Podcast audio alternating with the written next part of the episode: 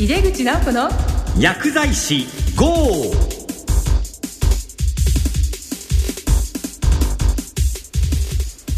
こんばんは。帝京平成大学の井出口直子です。緑の綺麗な季節になりましたよね。ちょっと雨も気になるところでありますがまあ、ちょうど先日私たち帝京平成大学中野キャンパスというのを新しく開いたわけですけれども、まあ、そこの記念講演会というのを行いましたそこでは中野区の医師会の会長の先生そして東京都薬剤師会の先生そして看護の先生、まあ、地域連携というテーマでお話をしてもらったわけです。で、まあ、大学がねうまくこう地域に溶け込みながら新しい街を作っていけたらというふうに思っています。さてこの番組は薬剤師の方々に役立つ最先端情報をお届けし薬剤師を応援してまいります。今月のテーマはがん治療の薬物管理です。今回のゲストは神戸大学医学部附属病院教授で薬剤部長の平井みどりさんです。それでは早速井出口直子の薬剤師号始めていきましょう。井出口直子の薬剤師号。この番組は手羽製薬の提供でお送りします。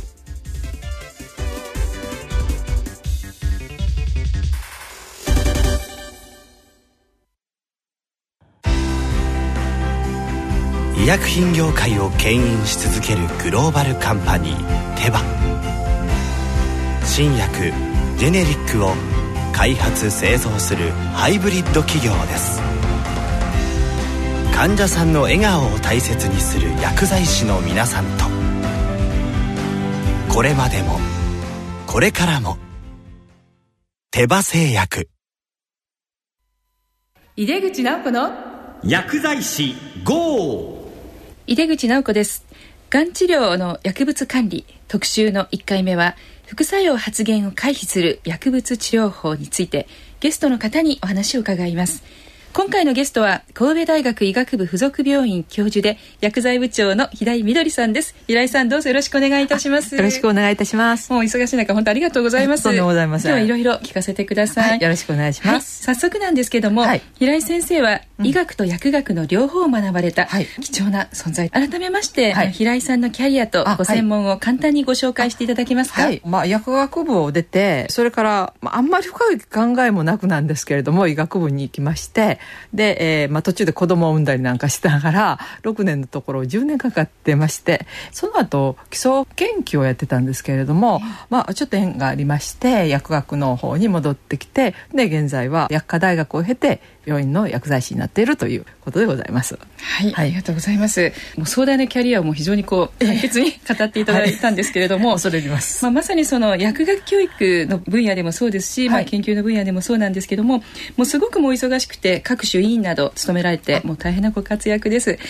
で今回のテーマはがん治療の薬物管理なんですけれども、はい、まあ平井先生はあのがん患者に向けた副作用発言を回避する薬物治療法について、どのようなお考えをお持ちですか？そうですね。あのまずがん治療なんですけれどもよくご存知のようにあの三大治療法って言って手術と放射線とそれから抗がん剤による化学療法と。でその抗がん剤による化学療法はこれ私たちが学生の頃はもう副作用が強くってで他にもうしようがないからもう仕方なくやってるっていうようなイメージだったんですけれども今は特に白血病なんかがあの治るようになってきましてでまたあの使い方が非常に上手になってきた。その一つがこの副作用のコントロールっていうことだと思うんですね。はい、で出口先生も、まあ、がん患者さんと対応されたりすると思うんですけれどもあのやっぱり抗がん剤には副作用がつきものということでで、ね。はい、そしたらその副作用でやはり白血だとかそれからあの骨抑制白血球が減っちゃうとか副作用に対して、まあ、非常にいろんないいお薬が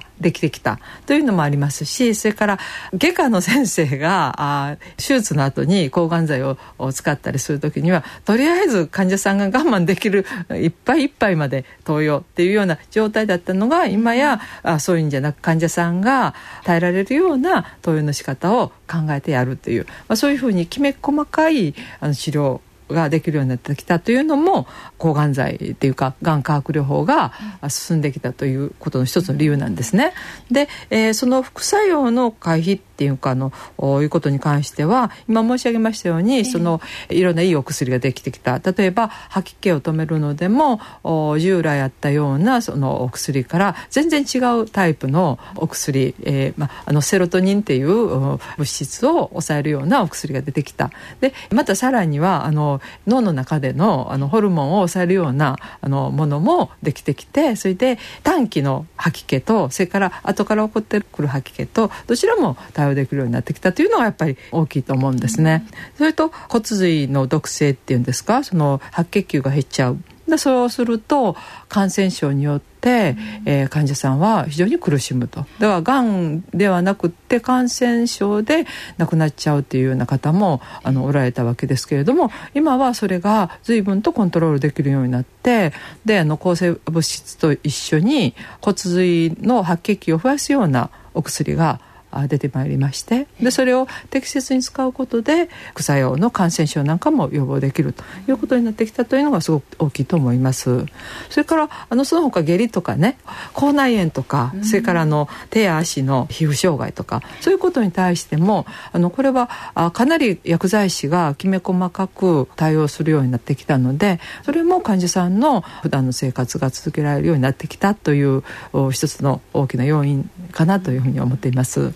だんだんその患者さんの QOL をそんなに下げないようにしていくという、ねうん、まあ、その中でこう薬剤師はよりきめ細やかに患者さんの状態をとって、そしてまた対応していくということを積極的に、そうですねやってらっしゃるわけですね。えあのまあ抗がん剤といっても最近あの分子標的薬って呼ばれる新しいタイプのができてきてでこれもめちゃくちゃお値段高いんですよね。でだからそれをやっぱり上手に丁寧に無駄にならないように使うっていうのはこれは薬剤師がその、えー、お薬の使い方投与設計って言いますけれどもそこのところに積極的に関わっていくっていうようになったために、まあ、そういう上手な使い方ができるようになったというのもあると思います。それから副作用をあの抑えるお薬いろいろできてきたっていうのもあるんですけれども、やっぱりいろんなお薬を使うのでお金すごくかかるんですよね。なのであのその少しでもそういう患者さんの負担医療費の負担を考えるためにジェネリック薬品後発薬品とも言いますけれどもそういうものを使うようにもなってきています。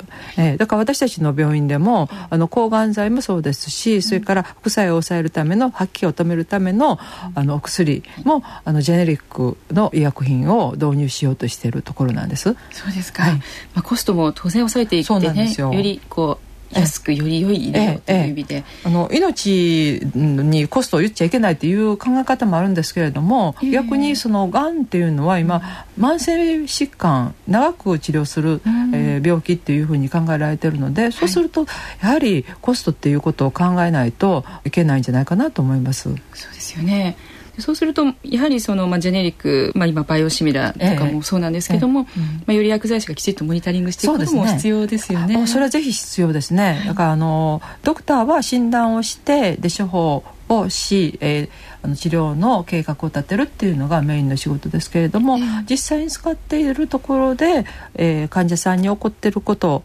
いろんなあの副作用とか効果とかを細かく見ていくっていうのか、あのよりきめ細やかな対応や観察をしていくっていうのはこれは薬剤師の仕事だと思うんですね。そうですね、今のがん専門薬剤師とあと緩和薬物療法認定薬剤師がありますよね。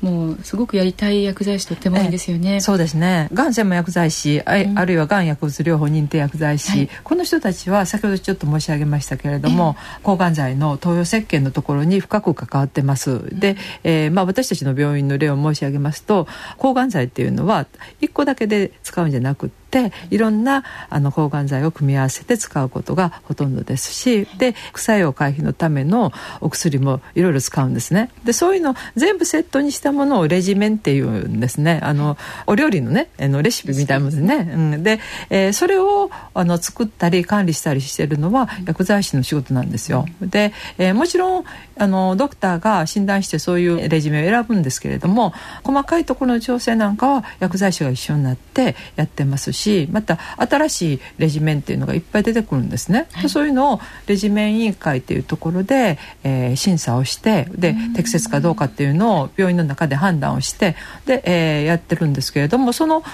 委員会の準備あるいはその資料作りとかいうことも薬剤師がやってますから、まあ、これは今だからここで薬剤師がいなくなったら病院で、えー、抗がん剤の治療はまずストップしちゃう状態になってると思います。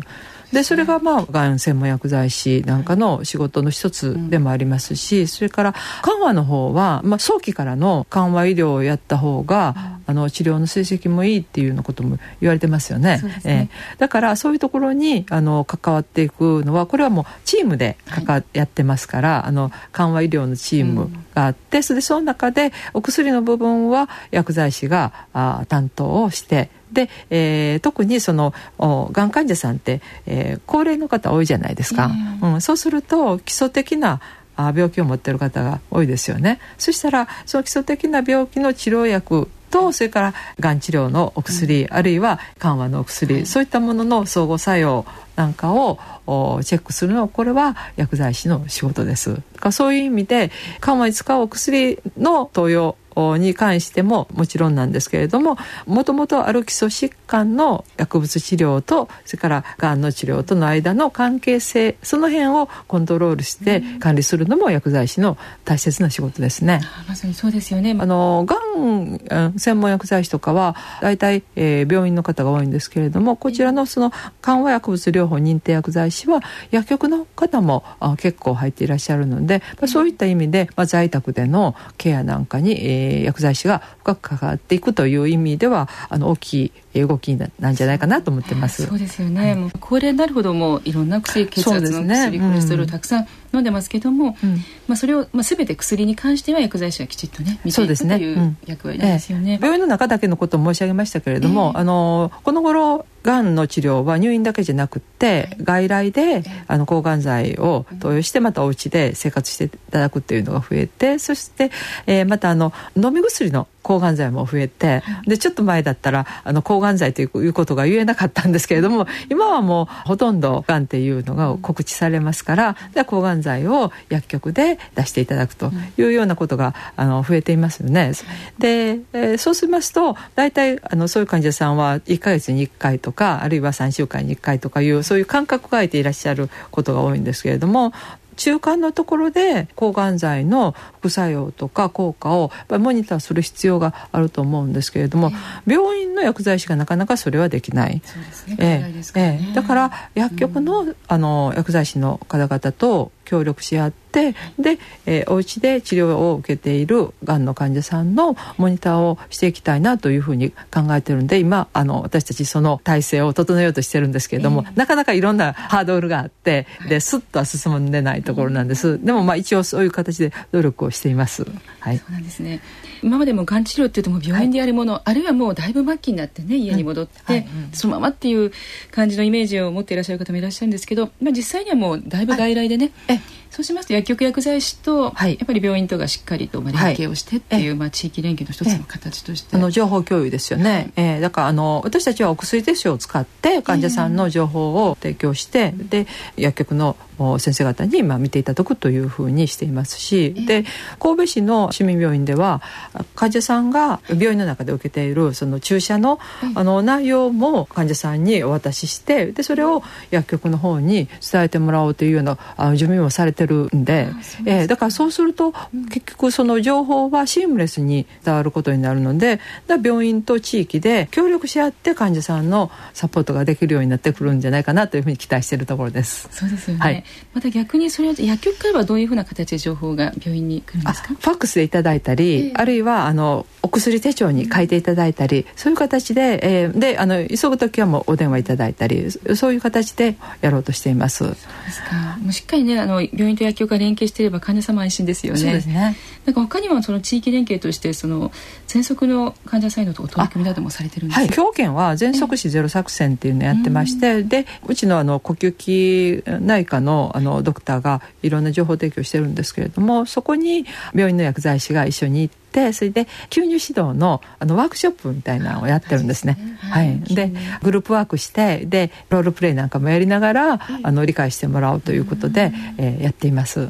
じゃあさらに薬剤師に期待するメッセージをお願いします。はいまあ、これはあの私の個人的な意見になるかもしれないんですけれども薬剤師はもっとねあの研究的な関わりをしていったらいいと思うんですよ。で、ね、えー、で研究というのは別にその試験管を振ることだけが研究じゃなくて、えー、より良い薬物治療をするためにはどうしたらいいかということを考えてで、えー、案を作ってそれをやってみて検証するっていうのがこれが研究だと思うんですね。だからあの新しいお薬が出てくる。そしたら自分がその使った患者さんの情報を取ってって本当に新しいのがいいのか古いのに比べてどうなんだということを自分の目で確かめるっていうのがこれがねやっぱり我々の薬剤師の